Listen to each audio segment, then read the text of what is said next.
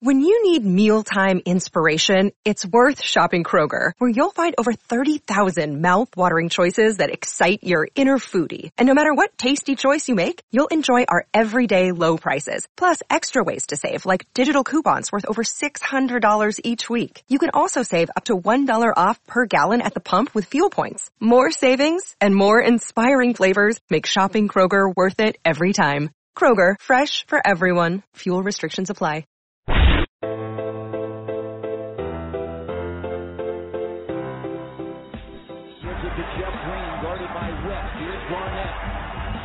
For Pierce. They have back door to Green. Scores. Ah, they used it as a screen.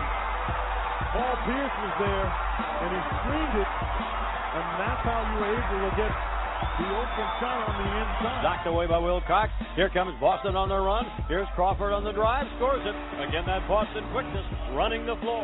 Terry with the miss.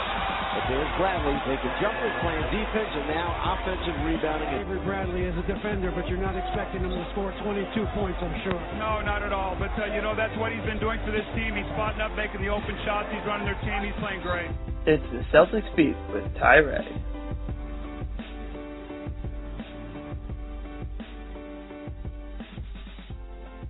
All right, good evening, Celtics fans. Welcome to CLNS Radio, Celtics Beat. My name is Rich Conte, and I'll be your host for the next hour as we talk Celtics, the off-season comings and goings, the NBA Summer League, and what the 2013 season might hold in store for the Celtics, for the NBA in general. In a bit, we'll be joined by Dr. Andre Snellings, who, barring any technical difficulties, will be calling in from the Thomas and Mack Center out in Las Vegas, where he's catching some Summer League action right now. Well, the big news that happened this week uh, on Friday when the trade uh, that sent the remainder of the big three, Paul Pierce and Kevin Garnett, down Route 95 a bit to the Brooklyn Nets uh, was finalized. Also, this week we got our first, first look at rookie first round pick Kelly Olynyk, as well as a few other Celtic hopefuls for the upcoming season. Finally, new Celtics head coach Brad Stevens uh, began assembling his staff and getting to know his players as he prepares to lead the team through this transitional rebuilding period coming up. If you want to call in and give us your thoughts on any of these topics or really anything Celtics related, dial area code 347 215 7771 and we'll try to get you in on the last segment. All right, we've got a guest on uh, Andre Snellings on the line. Welcome, Andre. How's the weather out there in Vegas?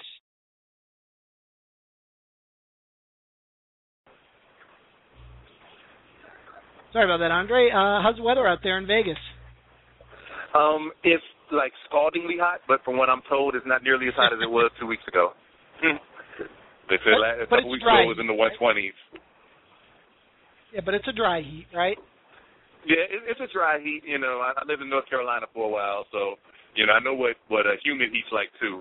But I don't care. Dry heat's still heat. That, that's right. Well, actually, I'm in uh, Charleston, South Carolina right now, so uh, not too far Oh, from North okay. Carolina. So we get quite a bit of humidity here. Well, thanks for joining Oh, the yeah. show. Um, you know, let's let's maybe start off by talking a little bit about the trade with the Nets and and what it means for for both franchises. You know, for the for the C's, there's been a lot of discussion in the media and among fans that the deal kind of signals a rebuilding phase, and some would argue a long overdue rebuilding phase. And um, it's no secret that I've been opposed to the deal, and really opposed to the whole, you know, get something for KG and Pierce while you can mindset. Um, so, what's your take on the deal and whether it's necessary? Yeah, to me, I, I really felt I think the the same way as you. I, I felt that this was premature. Um, I've never been one of the slash and burn rebuild kind of guys because I don't think it works. I think I think it very very rarely works. But teams keep going back to the well as if it's a tried and true method, and, and I really don't think it is. And especially in the Celtics case because you know it's one thing if you have a team with all older rich, you know, kind of bloated contracts, and and and there's no upside, and there's there's no young pieces, then maybe okay, you you might need to um, really see what you can do to get some young pieces on the team. But the Celtics were full of of quality young pieces. I mean, obviously Rondo and and Bradley and Jeff Green and and Sullinger, you know, these are all players in their 20s and, and they're all players that could be legitimate, strong con- uh, contributors to a contender. Rondo, arguably, is one of the better players. So um, they, they had a lot of good young talent, and then after I guess the Doc Rivers uh, deal with the Clippers, they had four number one picks in the next three drafts. So they had plenty of ammunition for, for more young pieces to come. That they weren't the team that just needed to, to get an infusion of youth. They already had some. And then you add to that that the last time this team was healthy, they were legitimately a quarter away from making it back to the NBA Finals. And when you look at what the Spurs did this year against, really against everyone, but against the Heat as well, the Spurs team, to me, has a lot of similarities to what the potential of the Celtics team was before the trade. And so I was against the trade because I thought that A, they could contend now and still have the youth in place to rebuild for later. Um, but that said, the trade has been made. And so since it's been made, now you kind of look to the future. And moving forward, the Celtics do have a lot of interesting things going on. You know, they have all of those young pieces that I mentioned before and now there are a lot more uh, draft picks coming over the next few years. Um, they have this exciting new young coach that, um, you know, he's an analytics guy. I'm a big analytics guy. You know, I've, I've never been on this show before, so you might not know that, but I'm essentially a, a nerd. And so um, I was excited to see that um, that there's a coach coming in that kind of appreciates and, and will apply those those methods. So um, I think that the future has the potential to be bright um, but it's you know it, it's very it's very uncertain right now. So and the team still have some moves to make this summer before we really know what we'll see going in the next year. Yeah, I completely agree. You know, I obviously was not a, um, as I mentioned at the outset, a big fan of of moving Garnett and KG. Particularly, it seemed like a lot of folks um, you know, wanted kind of wanted to move them just to, as they put it, move on. And it was kind of a you know deal mm-hmm. with guys for for you know just for the sake of of change. And you know, my my thoughts are very similar to yours. Was a quarter away from a from the NBA Finals in 2012. They gave Miami all they can handle. Honestly, if not for you know a uh, kind of unlikely run of three point shooting by Chris Bosh in that game exactly. seven and some and some cold, you know, um, you know, long range shooting from from the Celtics, you know, they they might have been in the finals. And you know, as you said, it's not like they were bereft of talent going forward. And honestly, except for the short term, they were in an advantageous position from a, a, a salary cap perspective. You know, the, the money would have been tight this year. It would have been difficult this offseason to add much to that core without, you know, um, some some fortunate deals. But going forward, they really didn't have a lot of future money committed, particularly if you consider that, you know, it was unlikely that KG was going to play the full three years, you know, that he re-upped for anyway. So, you know, I was against it more in the principle of, um, you know, not only were, are these guys still very good players, they're not, you know, obviously the, the franchise carrying talents they were, you know, even just four or five years ago, but I, I think people really underestimate the value of the experience, the the, the mindset, the the understanding how, of what it takes to compete that those guys brought to the mm-hmm. table, and the value that had going forward for for that young emerging core that you talked about, guys like Rondo, Green, Sullinger, Bradley, even Courtney Lee, all stood to benefit greatly from playing and practicing alongside KG and Pierce, and and you know, sure they've they've I'm sure learned quite a bit and have, have kind of absorbed some of that from KG and Pierce already. But honestly, I, I think continuing to do that would have as much or more value than a, a couple of extra first round picks. So, oh no, that's an excellent said, point. You know, the, yeah, no, I was yeah, just ahead, agreeing with you. That, that's an uh, that's an excellent point because and, and and you're right. I didn't touch on it before, but how often do you hear about the culture that changed in 2007 2008? It's almost become almost like trite because everyone that that talks about this period always mentions how oh yes the culture changed and and everything was different and we had all of this championship experience and leadership experience and and now it's gone you know and just for the last couple of years how many times has the Celtics brought in a big man that it's almost expected that Garnett was going to be the coach for them. You know, that, that he's going to come in and not only show them some moves on the court, but show them how to be professional, show them how to practice, show them what's required if you want to play at the, at the upper levels. And, you know, for the net side of, of the trade, that's actually something that, you know, that, that I've written about, how um, one of the huge jumps for them this season is they had a you know they had talented players. You know Deron Williams, Joe Johnson, Brook Lopez. They're all talented guys. They've been on playoff squads before, but just the sheer amount of leadership and cachet that, that's walking into the door right now just changes the entire outlook of what they can expect. And I agree. I don't see how if you're a Celtics fan or a Celtics management, the feeling is, well, we should just move on from it for the sake of moving on because you're getting rid of all of that value that, that that's tangible, whether it's easily quantified or not. This is tangible value that that no longer is on the team. Um, and it kind of another thing that you mentioned to piggyback onto, you know, you were mentioning that Garnett and Pierce aren't what they were just a few years ago, and, and that's very true. But at the same time, I mentioned that I'm a nerd. You know, I'm, I'm an analytics guy, and one of the the um, basketball statistics that I really enjoy looking at is the family of uh, plus minus um, stats, mm-hmm. and I, I like it because the the box scores, just by definition, do not encompass the whole game. You know, they they probably do better on offense than on defense, but you know, it's possible to have what you call empty stats um, if you just look at the box scores. But there's no such thing as an empty stat if you look at the plus minus um, categories, which really just measure or try to take some type of regression of how the team performs when a certain player is around. And so, um, because they're my favorite stats, I always pay attention to them. And so, last year in the NBA, um, I'll give you one guess who the number one player in the NBA was in a uh, adjusted plus minus uh, for 2013. Yeah, I, I uh, I'm going to guess Kevin Garnett. I know for a fact he was he was leading for a while. I I sort of lost track of it round about March when the when the season started to slip into the depths. But that would be my guess. Well, yeah, that, that's a good guess based on where I was going, but that's not true. The, the the number one player last year is probably who you would expect it to be, LeBron James. He was number one. Oh. Number two was Tony Parker but number three was Kevin Garnett. And so, you know, when when people start kind of thinking about Garnett and Pierce as well, they're just old guys, you know, that you have to move on from, it kind of hides that, okay, maybe they're not playing 45 minutes a game anymore, but you for 30 minutes a game during the season, and then for what, 35, 36 minutes a game in the playoffs, you're still trotting out there players that for any given period can be among the best in the NBA and, and maybe the best on the court.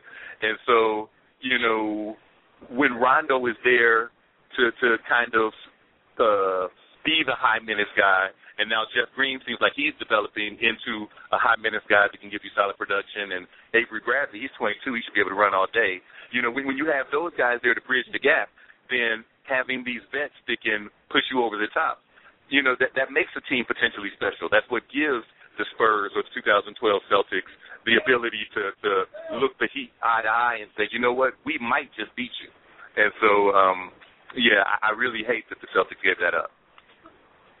Yeah, in particular, Garnett. Um, I know, and and the combination of Garnett and Bradley in particular. Um, if you look at some of the on-court, off-court defensive statistics, that combination or, or any you know five man unit with those two players on it were you know almost at historic levels um and you know that really speaks particularly to Garnett's value as a communicator on defense and and also his positioning and you know that stuff certainly doesn't show up in the box court it probably also escapes even the notice of a you know a casual fan watching the game just Definitely. the influence that Garnett has when he's on the court just for you know through his knowledge and experience and his ability to, to kind of coordinate everything that's going on back there. And I, I think, you know, it, it's interesting that you bring that up. And you bring up the point about what Garnett and Pierce bring to the Nets, because it's it's interesting from the net side of the trade. I, I think the, the the most common narrative you hear out there is, you know, the question of whether you know Garnett and Pierce have enough left in the tank to bring Brooklyn right. up to the, the the level of of the Miami Heat. And I actually think that that argument or that line of thinking is backwards. Uh, you know, I would argue that the success or failure of the Brooklyn Nets and, and their ability to compete with LeBron James and the Heat next season is more going to be a function of how well their established vets, the guys like Deron Williams, Joe Johnson, Brook Lopez, you know, that are still there and that kind of, you know, form the, the core of that squad, how well they absorb and and and and are able to apply and leverage all of those things that you talked about, KG and Chris bringing to the table. That to me is the Mhm. story of the Brooklyn Nets in 2013. Yeah, no, I mean the, the Brooklyn Nets moving forward are very interesting. Um, I mean they're a very interesting team, a very interesting story because so many things can happen. One of the um, very common responses I've seen, especially among you know Knicks fans or or people that are critical of the Nets, and even among some of the um, analysts um, on, on TV or that you might read, is that the the Nets now are old and they brought in a lot of big names, so it's very similar to what the Lakers did last year. And they say, well, the Lakers brought in all this talent and they barely made the playoffs, so why would we think the Knicks, the Nets would be any different? But to me, it's an entirely different situation because, a what you mentioned, that the Nets core was already in place and pretty young. You know, Deron Williams is in his late 20s. Brook Lopez is what 25. Um, Joe Johnson is 32, but still, you know, he he's nowhere near the ages of um, a lot of what the Lakers were working with last year. So obviously Garnett and, and Pierce coming in, they're older, but you know the entire team is not at that same type of age that, that the Lakers were. So that's a big difference. But another big difference is the fact that the Lakers of last year were almost brought together like a fantasy team. You know, they, somebody said, okay, well, who are four really talented players? You know, you got Dwight Howard. Okay, he's a great center, and Kobe's a great two guard, and Nash is a great point guard, and you know, Pau Gasol's a, a great power forward, and we'll just throw him in the pot. The team should be good, without really paying attention that Kobe and Nash both like to have the ball, and they can't both have the ball at the same time, or that Pau Gasol and, and Dwight Howard like to operate in the same spaces, and they can't both operate in the same spaces at the same time. So they, you know, they just didn't fit well. Whereas the Nets this year, um, in theory, on paper, I mean, it's going to be in theory until we see it in action, but there's very little skill overlap. You know, the, the, the pieces look like they fit together really well, and that gives the potential to kind of have really what happened in Boston in 2007, where when when Garnett and, and Allen joined Pierce, um, a lot of the pundits, no one no one predicted them to come out and win 66 games and run through the league and, and go straight to the title. Um, a lot of the ESPN analysts predicted them. Well, they might win the Atlantic now. You know, they they might be second or third in the conference. Um, so they're interesting now, but but nobody expects them to be a juggernaut. And the reason I think they were able to is because the pieces fit. Because Garnett was able to have his influence on defense, which is a lot more additive than on offense. And I look at the Nets this year, and I see a lot of the same. With Garnett and Kirilenko, you've got two potentially dominant defensive pieces to come in and should fit perfectly. Um, and you know, with with Pierce and, and Joe Johnson, they both played with dominant point guards before. Um, Johnson with Nash and Williams, and, and Pierce obviously with Rondo. So they know how to set up and, and, and score off of the ball. Um, Deron Williams knows how to score himself, but he's also been a double-digit assist guy multiple times in his career. So you know, you know, and um, Brook Lopez, he can operate inside or or come to the mid range, and KG can operate all, all the way out to the three point line. So it just really seems like the pieces fit well, and I don't think, back to your point, that um, you know, Pierce or Garnett will have to come in and carry the load the way maybe they have in the past, but I think they have a very important role to play on the court and off, and that if the incumbent, the Deron Williams is, and the Lopez is, and the the, the Joe Johnsons can absorb some of the lessons that the Garnett and Pierce have to teach, while at the same time, you know, being able to form a synergy on the court. Um, they could be a really scary product next year. Um, they, they, you know, the, the question is, well, do they have enough to topple the Heat? If they hit their best to stay healthy, which are two big ifs, the question might be, do the Heat have enough to stay with them? Yeah, I, I think that's that's right on. I think the pieces, you know, the potential is there for the pieces to fit, and it's more about attitude and, and acceptance than it is about skill skill set. You know, Deron Williams in particular has never been known as a great teammate and has had run-ins, um, you know, with several coaches uh, in the past. So it'll be interesting to see how he, you know, kind of melds and meshes with you know old school guys like Pierce, KG, and and and really Coach Jason Kidd, and and and that in and of itself is an interesting dynamic with you know really strong you know alpha you know lead dog type personalities and Pierce and KG coming in, and you've got a, a rookie head coach in, in Jason Kidd who certainly is a contemporary with those guys and, and has a relationship, but he's also trying to establish his voice in that locker room, and I'm curious as to how that dynamic is going to play out. Yeah, that that's that's one to watch and, and one of the potential pitfalls for this Nets team. But so far, it really seems as though the right things are being said by all involved, and we'll have to see it play out um, mentioning Deron Williams and, and Jason Kidd, um, and, and kind of Williams's history with, with his coaches and, and mentors. Um, since he's been in the NBA, Williams has always been tabbed as the franchise player for his team, which also makes him kind of the de facto leader, which has always given him a lot of clout, even from the time in his career when he was really young, when maybe he wasn't necessarily ready for it. And, and if you come in and you always have that clout, it can be difficult maybe sometimes to learn how to lead, to follow as well as lead. But in this instance, um, all of the stories say that that Deron Williams' idol growing up was Jason Kidd, and so if you have arguably, you know, one of the top point guards in NBA history come in to be your coach, even if he's inexperienced as a coach, he's not inexperienced at being a franchise caliber point guard. So it would seem as though he should be able to communicate directly to Williams and speak to him in a way that perhaps some of his former coaches couldn't, and, and, and demand the respect from Williams that maybe um, some of his other uh, NBA mentors couldn't. So I guess the hope for the Nets would be that, that, that that's how that plays out. Um, and then, you know, just the dynamic with um, Garnett and Pierce coming in when, A, they've been Jason Kidd's direct peers for about the last 15 years, and now they have to call him coach. You know, that's the potential for an issue. And then from Deron's point of view, um, he's always been the de facto leader, but as soon as the trade was was consummated, all of the articles out of New York were how well there's a new sheriff in town. You know, Kevin Garnett comes in to change his cultures, and he's the biggest personality on the team now.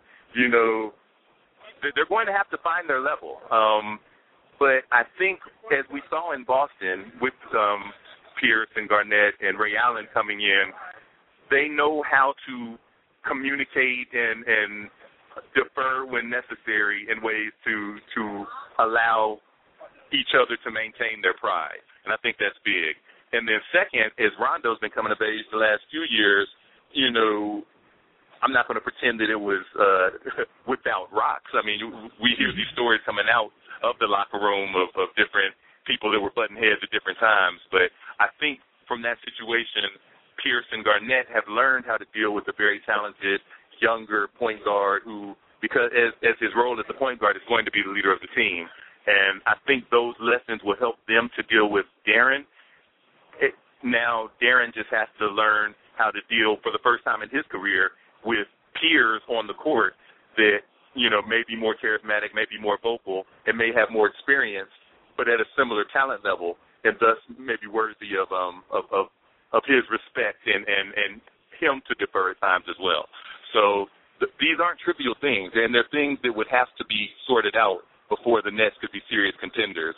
But when I look at the way that the players involved are in the, or the coach being Kidd involved is responding, when I see Kidd bringing in two very experienced, well thought of assistant coaches and feeding the the running of the offense and defense to them, um, and, and and learning on the sideline and taking notes and and it just really seems like nobody involved is coming in with the you know I'm Rick James kind of mindset. You know, everybody's coming in with, hey, we want to win. We need to work together on this. And if they can really maintain that thought process, then the rest should be able to work itself out. Yeah, that's all great points, and you know I think especially that relationship between Kidd and and Williams is going to be crucial because you know one of the biggest indicators of success in the NBA is is the relationship between the head coach and and the best player, and I think that just gets magnified when that best player is also your your point guard. So I, I think that's going to be critical. All right, it's uh, time to take a quick break, and when we come back, we'll talk a little bit more about uh, what we what might uh, be in store for the Celtics next season, and some of the things we might see across the NBA as 2013 gets kicked off. Andre, if you'll stick with us for a few minutes, uh, we'll come back after break and, and chat a little bit more with you. I look forward to it.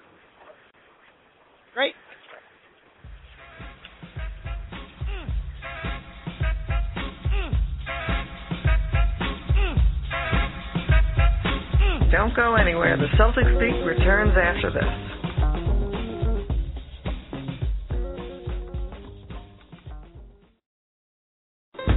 Hey, this is Mike Fay from Mike T. Just reminding you about all of the great stuff we have right here on CLNSradio.com. Even though the Celtics may be in the off season, our Celtics postgame show will be back in better than ever when the boys in green take the parquet again. And until then, stay with CLNS for outstanding coverage of the Red Sox and Paw Sox. Plus, we still have our outstanding weekly shows. Tuesday night at 7:30, it's the Boston Sports Connection, hosted by CLNS content manager Sean Backey. One hit away from a perfect game, and he was dealing on Saturday. On Wednesday, Brian Langford brings you the evening score at 8. I always tell you, I'm not scared to go into it. I'll go completely into it. And tune in Thursday nights at 9 for NBA for Life with Pat and AWOL. The Pacers win games when they go inside to David West and Roy Hibbert. Don't forget you can call into our live shows at 347-215-7771 and if you missed the live broadcast, you can download us on iTunes.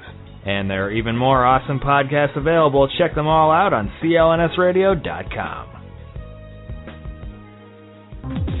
Hi everyone, it's Ty Ray from King of the Court and the Celtics postgame show. CLNSradio.com is rapidly expanding and you can be a part of it all. Join the CLNS radio community today. Register as a CLNS member. When you join, you'll get your very own blog page and profile, and signing up is so easy you can even use your Facebook page to do it. While you're at it, text CLNS fans to 22828 to join our e-updates community. That's CLNS fans, one word, to 22828. And don't forget, you can always chat and become a part of the conversation on our message board. That's at clnsradio.com backslash forum. CLNS Radio is getting bigger and better every day, and we want you to be right there with us. CelticsBlog.com. Blogging since 2004 and leading an outstanding team of contributors, Jeff Clark is the most distinguished Celtics blogger on the web. Celtics blog features a team of journalists and locker room reporters that provide Celtics fans the most unique, thoughtful, and in-depth commentary online. There's a bunch of ways to interact with the number one community of Celtics fans, Friday fan posts, fan forums, and the most popular live game chat room.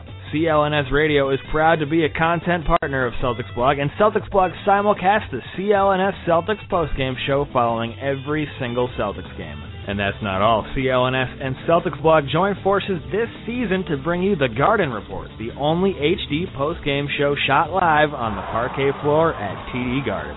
Check it all out today at CelticsBlog.com. This is Avery Bradley of the Boston Celtics, and you're listening to CLNS Radio. CLNSradio.com, the home of Internet Sports Talk Radio.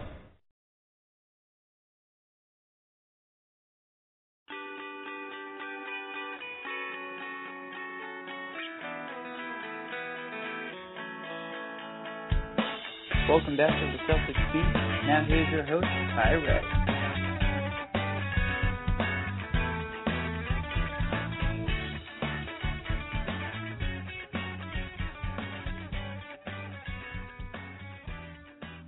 All right, welcome back, uh, Celtics fans. This is Rich Conte, your host, back on Celtics Beat with CLNS Radio. Uh, we've got our guest, uh, Dr. Andre Snellings. And uh, Andre, before the break, you started to touch on the Lakers and kind of the, uh, I guess, no other way to put it than the train wreck of uh, their season last year. Um, you know, it's interesting. The Celtics and Lakers, for the most part, the two marquee franchises in the league, and they both kind of find themselves at a at a crossroads right now. What's your take on the the direction that two teams are, are moving in? Yeah, the, so this generation of Lakers versus Celtics has, to me, just so many parallels because obviously um, the 07-08 season is when Garnett and, and Allen came to the Celtics and kind of touched off um, the Big Three era. But also that year is when uh, the Lakers um, traded for Pau Gasol, which touched off their own uh, kind of championship era. And so from 2008 to 2010, the two teams won all three championships and, you know, had a couple of classic matchups. Well, what happened next also kind of was similar because um, for the Lakers, their young guy that they had drafted and was grooming to be a potential franchise guy was Andrew Bynum. And for the Celtics, obviously, it was Rajon Rondo. And after that 2010 season for 2011, both were kind of focusing on their young guys, trying to maybe make them move forward a little faster and, and take on a, a larger leadership role. Um, and and then obviously the last few years haven't gone the way either team wanted them to go. And so you come into this off season, and the Celtics, you know, lost the coach obviously Doc Rivers, and then they decided from there to well, let's just blow it up. And and we've already spoken about how maybe, in my opinion, that might have been the premature thing to do for them. On the other side of the table, the Lakers lost their coach last year, um, or I guess the year before last, and so they've kind of had a coaching carousel these last couple of years that has not gone well for them. And then instead of losing their vets, you know, instead of le- losing their equivalent of Garnett and Pierce, which would be Kobe and Gasol, instead they lost their young piece, you know, uh, Bynum, who became Howard, who now plays for the Rockets. So whereas I really didn't feel like the Celtics were in a position where they needed to rebuild because I thought they had plenty of young pieces as well as having potential contending um, possibilities even now. The Lakers, they might actually be in in a, a place where I think they could use a rebuild. I still don't go the complete slash and burn route. Like I don't feel like they have to trade everybody and just start with complete free agents. But um, I would consider uh, trading Gasol, um, maybe trading Nash, and, and and starting over with Kobe and potentially a high draft pick next year. And they really don't have any other long term salaries on the books. And they're LA, which, you know, as Celtics fans we don't like, but um we know the free agents like to go to LA. And so if you keep Kobe, maybe keep Pau. You know, Pau I think is actually an underrated player. I think he's really good. So if those are the only two salaries you have, um, to get rid of Nash, they've gotten rid of Artest. I've been hearing rumors that they were looking at Lamar Odom, but maybe stay away from that route and just you know, have your two main guys, um, a potential lottery pick in, in next year's draft, and whatever you know draft considerations you maybe got back from Nash, um, and then a lot of cap space so you can maybe sign a, a max free agent or so. I think that's probably the direction that the Lakers should go.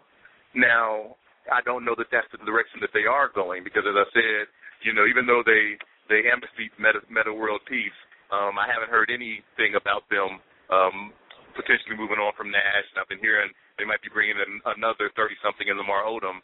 And we know that Kobe Bryant is not going to voluntarily enjoy going through a rebuilding season. So um, it, it would seem like they're not maybe going to pursue that route. But I think it was probably more natural for them to pursue that route than the Celtics, whereas the Celtics maybe should have held on. Um, so it, it almost seems like they have some role reversal. Um, going into next year, I don't foresee the Lakers contending. Like I don't see what they could do between now and and the season that would make them contenders. Kobe's gonna have to, you know, reprove and relearn how to play at a high level with his Achilles injury if he can. You know, Pau Gasol is, has to be kind of reintegrated as, as the main big man on the team. Um, Steve Nash has to prove that he can still play. I mean, the man's gonna be 40 years old, so they have major on-court question marks that don't seem as though they're. And, and even the last time that they were healthy, we talked about how the last time the Celtics were healthy, they were a quarter away from the finals. Well, the last two years before this year, the Lakers were second round and out and not really looking that competitive against the the major uh, uh, talents in the West. So um, I just I, I don't see positive things in the short term for the Lakers, and I don't see that they've really set themselves up for positive things in the long term. The Celtics, on the other hand, are yeah, a little different. Say what? Oh no, sorry. Go ahead. Oh yeah, no. The, the Celtics are a little different because you know, like like we said, they did pull the the you know pull the trigger for one of a better way to put it. Um, and so whether they should have or not, they're now in a position where they have this fresh young coach. They still have Rondo. Rumors, he's had rumors about him for years, perhaps being moved, but until we know differently, he's the starting point guard. Avery Bradley should be the starting two guard. Jeff Green is slotted in as small forward, and you have to feel like Sullinger is going to get a lot of run at the power forward. And now you've got Kelly Olynyk, who looked really good in the summer league, um, certainly looking as though he's going to be part of the rotation. So those seem to be kind of the givens for this coming Celtics team. Then you have the unknowns. What are they going to do with Gerald Wallace? Is he going to be on the team or is he getting traded? What are they going to do with Kris Humphries? Is he going to be on the team? Is he traded? Same with, as you mentioned, Lee or or Brandon Bass. Um, th- those four would all kind of fit in the category of veterans, be they young vets or, or maybe slightly older vets, that would seemingly fit better on a team that's trying to contend this year than what it appears the Celtics are trying to do. Um, it would seem that you know, the Celtics would like this to be a developmental year, a year for maybe Rondo to show what he can do as a man, a year for their younger players to step forward and, and show that they really do deserve to be at this level.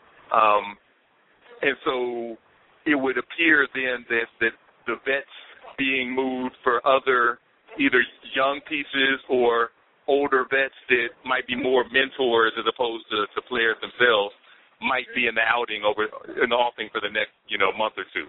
But until that happens, we don't know, which makes it kind of difficult to predict exactly what the team would look like. If I had to say, I would say that the Lakers and Celtics both appear to be on maybe a similar trajectory as far as success for next year.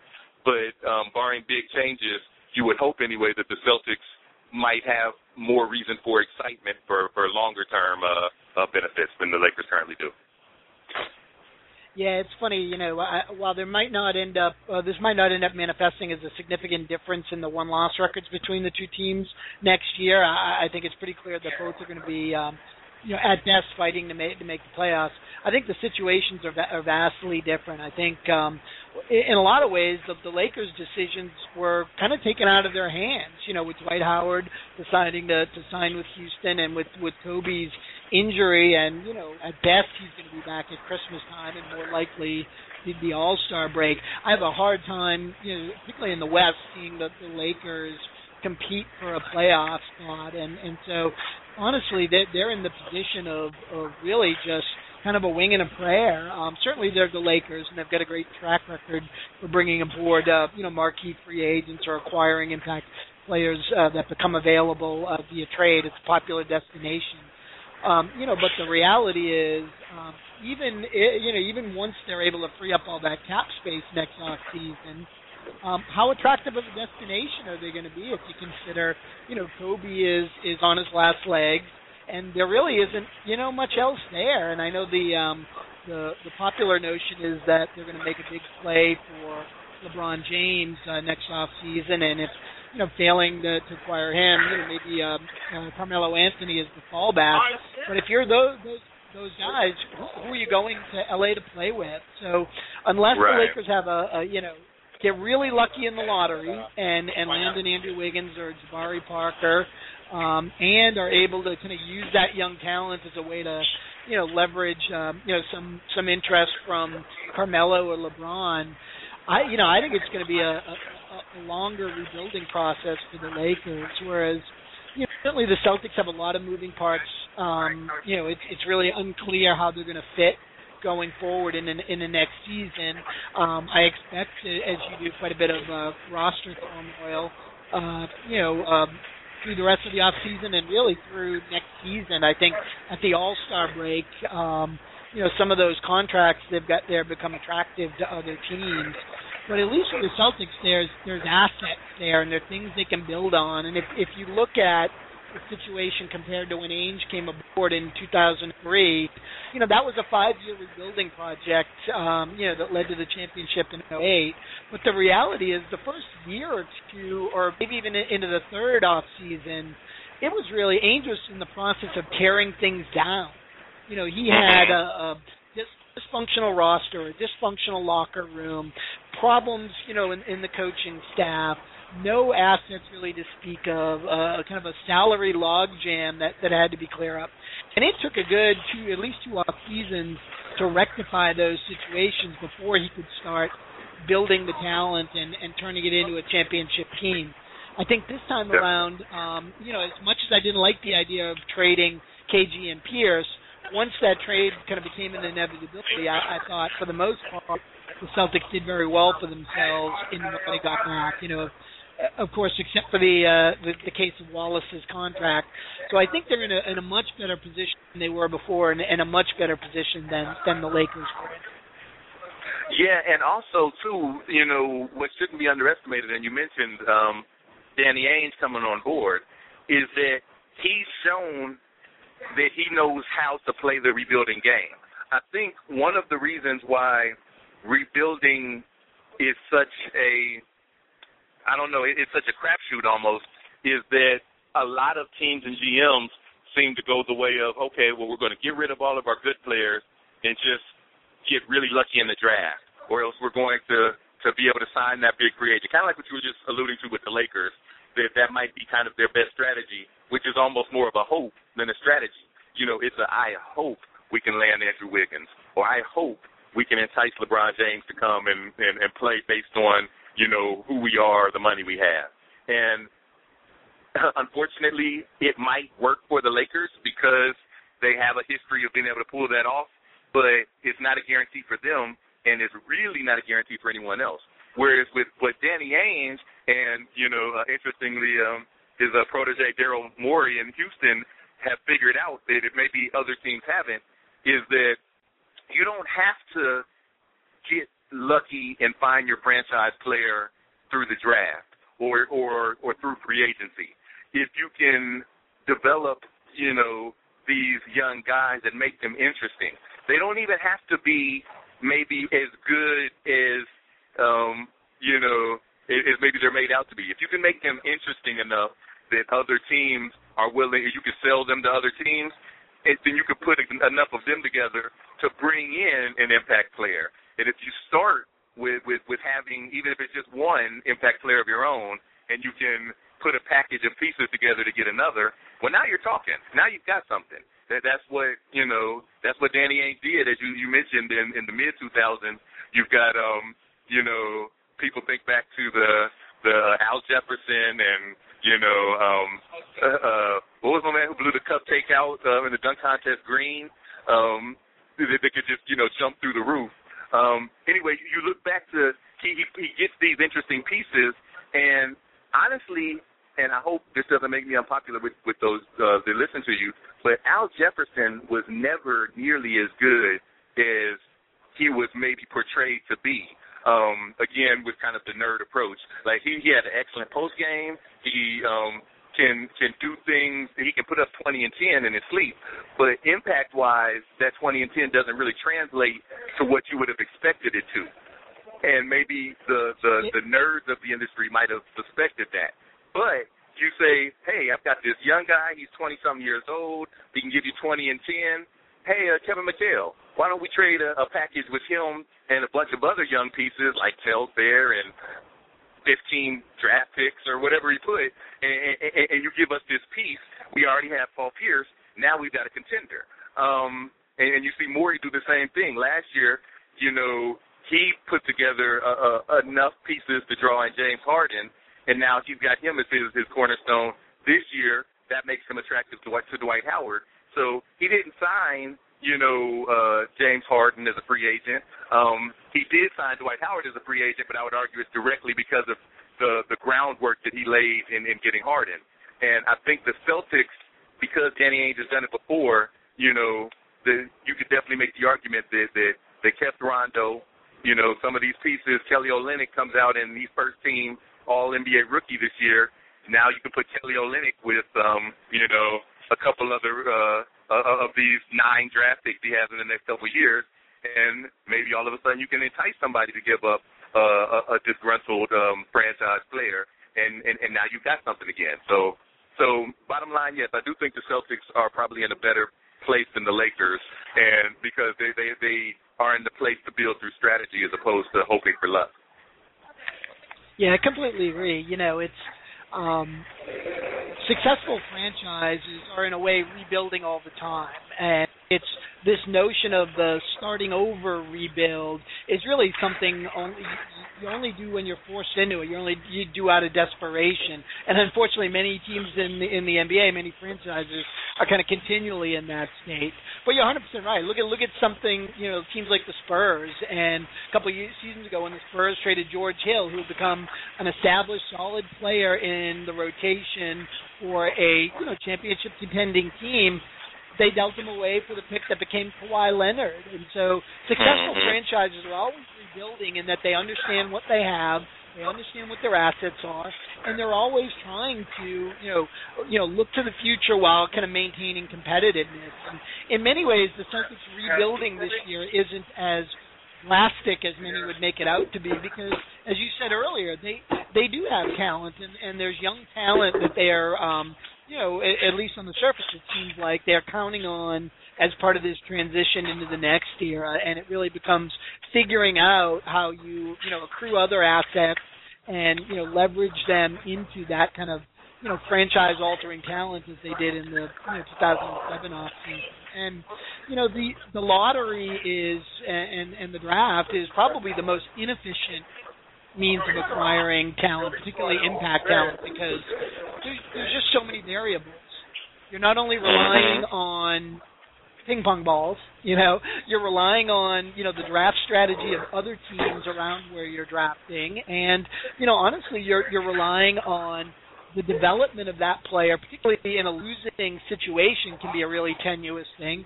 And you're relying on keeping that player you know when he when he gets out of his rookie contract and presumably if he's figured it out you're relying on being able to keep him. And so you know the lottery is a really inefficient way of getting that type of talent um, free agency is efficient for some franchises it's not so efficient for others although i think that's at times overblown you know houston isn't generally talked about as one of these marquee destinations for high profile mm-hmm. free agents yet yet they just landed Dwight Howard. So I, I think there's mm-hmm. a notion out there that you know free agents won't come to Boston, and I've always argued, you know what, if it's a right guy, the fact that it's Boston actually will be a a drawing point, will be an attraction rather than a deterrent. You know, I think these, you know, if a player's uh, focus is on, you know, the off the court opportunities they have in a place like Los Angeles or New York, if their focus is on, well, I want to live somewhere where the weather is nice, you know, honestly, how serious is that player about competing?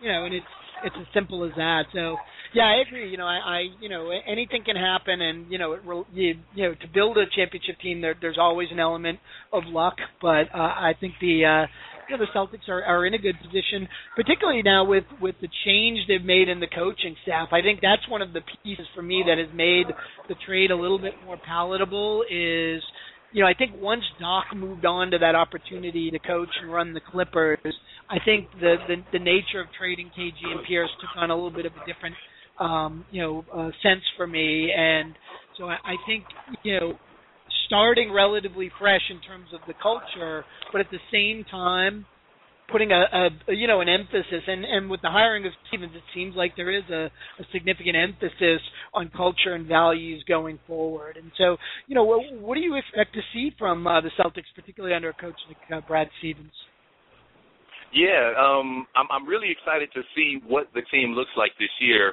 um I would expect them to be in some ways similar to an NBA version of Butler you know, they're not going to be as talented as a lot of the teams out there, which means that they're going to have to take more of a strategic approach. They're going to have to take an effort and energy approach if they want to be competitive. And from what I've read and seen of Stevens, that seems like that would be in his wheelhouse. That he'll have one of those teams that, yeah, you know, they might not have championship talent, but the championship teams are going to hate playing them. And so um, Rondo the last, you know, early in his career, he made a reputation for himself as an excellent defensive player. And then in the last couple of years, he maybe has emphasized his offense more, perhaps at the expense of that defense. But if you take somebody with his skill set and his um, ability to disrupt at the point, and you put him next to Avery Bradley, who's just a pit bull, um, I guess self-named now, pit bull on defense. Um, and then Jeff Green, who's also just extremely athletic and, and and showed the capability to play strong defense last year. I would expect that that with those three being the kind of focal points of the team, that this Celtics team this year is going to be young, energetic. They're going to play hard defense. Um, I would expect them to to be there to be a lot of teamwork and not a lot of iso ball. You know, there's no Paul Pierce to throw the ball to and let him break down the defense. Um, you know, I think uh, I, I think they're going to do a lot of fast breaking. They're going to be very athletic, and so I don't expect them to be challenging for a playoff spot. Um, I've, I've seen some people that do think that, um, but I've never. I, I, I enjoy Rajon Rondo, but I don't think he's quite. Um, you know, he, he's not LeBron, so I don't think he's going to come in and just, you know, by himself lead a team that, that would necessarily challenge for the playoffs. But I think they'll be entertaining to watch. I think they'll be fun to watch, and I think that, you know, kind of piggybacking on what we were just talking about before, if they can show that they've got an entertaining young system and they've got good young players, then that makes them an attractive destination for free agents, no matter where, um, you know, no, no matter about the the, the geography. Because um, as you alluded to, I don't think Dwight Howard went to Houston because they were in Houston. They went to Houston because they looked like a really fun team, and James Harden looked like a really good player, and they had a team that could put up a lot of points, and he it looked like he might be the last piece to a contender. I think that's what the Celtics are trying to do this year. They're developing their own, and they're developing a system that hopefully would be attractive to um, others from the outside that, that might want to come join next year. Yeah, completely agree. You know, I, I think um, you know we we talked with a uh, caller from Indianapolis last week, and he really stressed the the kind of grinded out defensive uh, approach that was kind of the hallmark of those Butler teams. And you know, I think that's great. I think that is, you know that's there's an element of continuity there with uh, you know who the Celtics have been over the past five or six years. So I know I personally would, would really enjoy seeing that. And you know, frankly, I, I think you know they have the personnel, as you pointed out, that lend themselves to that. You know, Bradley is clearly one of the superior defensive players in the NBA. Uh, Sullinger, you know, despite not looking the part, um, actually had some pretty impressive on-court or off-court numbers on the defensive side of the ball last year. I think, you know, while he'll never be the rim protector of somebody like a KG, I think he brings actually some of those same kind of quarterback and and and communicative qualities that that KG brought to the defensive end. Uh, Green, you know, um, while not known as a particularly effective defensive player uh, throughout his career, showed flashes last year and in the playoffs of you know being able to be that some that long uh, you know defensive presence at at the three that can really disrupt some of the you know, the high scoring uh, small forwards in the league. And you know you, you you mentioned Rondo, and and I think if there's a single thing that um, you know I'd like to see Brad Stevens accomplish as coach of the Celtics is really to kind of um, you know get Rondo back to being that type of disruptive defensive force that he was early in his career that you mentioned. Um, you know, the game six of the 2008 finals against the Lakers. You know, of course, Paul Pierce was named MVP of that series. Of course, KG had a monster game in that, that you know, game six. And honestly, for, for the first half of that game, when the game was being decided, Rajon Rondo was the best player on the court, and I'm including Kobe Bryant in that.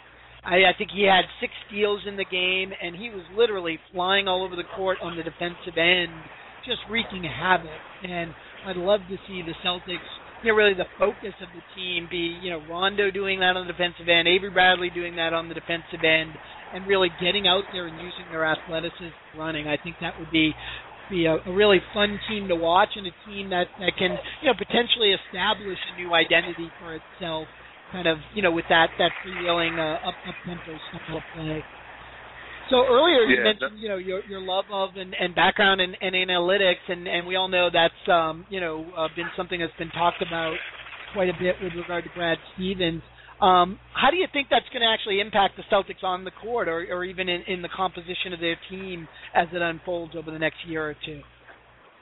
Yeah, I think that um, one of the biggest kind of fundamental um, outcomes or thought processes that come from focusing on analytics is that scoring is not the king.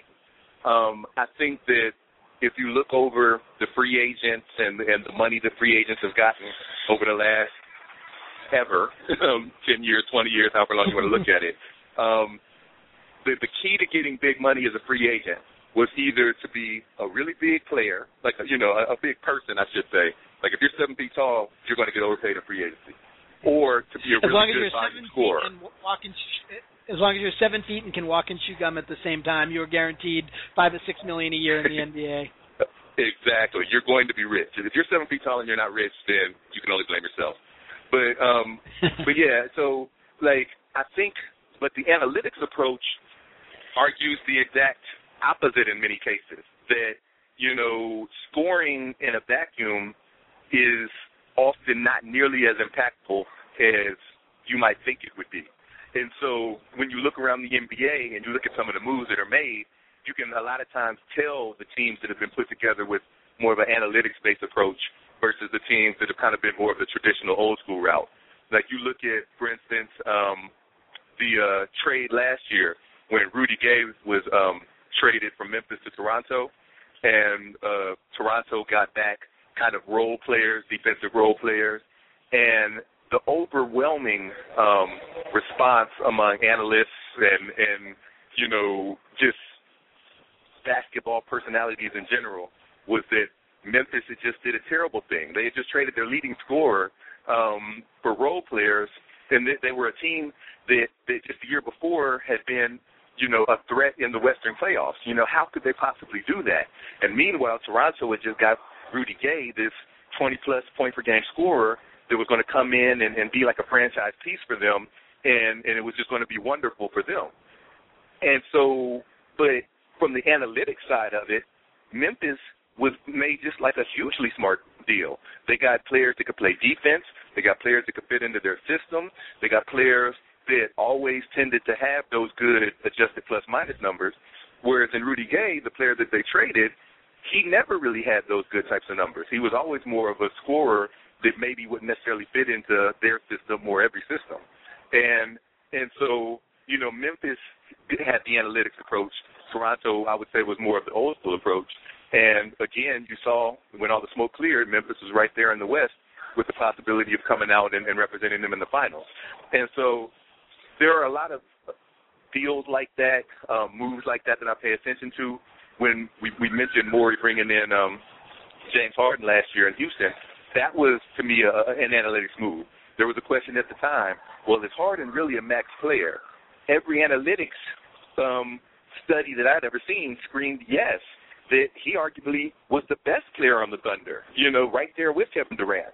And so, you know, and I think Morey being known as maybe the most analytical GM in basketball, he had to know that, and and that was why he was in such a hurry to throw those that max money at him. Um, in 2011, the Mavs team that, that won the championship. You know, around Dirk, there were a lot of players that people were like, "What? You know, these are these are role players. You know, how are how how is Dallas coming together and winning like this?" It was it was because they were put together with that mindset, that analytics mindset in mind. So bringing that back to the Celtics, I think we'll start we'll see the same thing. I don't think that we'll necessarily see them trade for uh, just somebody just because he's a great scorer, or trade for find somebody just because you know he, he's on a lot of Sports Center highlights. I think you'll see a, a, a very smart approach. Um, Danny Ainge is a GM that approaches that appreciates analytics. They now have a coach that appreciates it as well, and so I think you'll see a very smartly well put well put together team over the next couple of years. Yeah, I could see a you know pretty convincing argument that you know uh, while you know much of the economics of the NBA focuses around these high usage players, right? They're the ones that demand the max contracts, as you put out. Mm-hmm. You know, the reality is unless you have one of those players, and he's not only you know a high usage player, but also an extremely efficient high usage player. You know, now we're talking you know you know two, you know, one of the two or three best players in the league, a, a guy like LeBron, a guy like Kevin Durant, et cetera, that you're almost Mhm. better as a team going the other way and building your team differently, not around that high usage guy, but kind of like San Antonio has, like you said, by by Mhm. building pieces that that fit. And so, you know, if there's a limited number of top tier talents that you can literally just entrust your entire team to and and hand them the keys and drop your drop away was great. Really, really, really um, great we covered a pretty wide range of topics, so I, I, I thought it was really fun. I hope you uh, enjoyed it as well. I'm sorry. You, uh, um, and I hope you enjoyed. I lost that transmission right no, there. Just, sorry about that. I was just saying thanks for for joining us on the show. We covered a pretty nice, uh, a wide range of topics today, and had a lot of fun. I hope you did as well. So yeah, it was wonderful. Thanks for having me. I, I hope I can come back. Well, great, and hopefully we'll talk to you again soon. All right, look forward to it. All right, Celtics fans, thanks for joining us again on Celtics Beat. I'm your host, Rich Conte for CLNS Radio, and we will talk to you next time.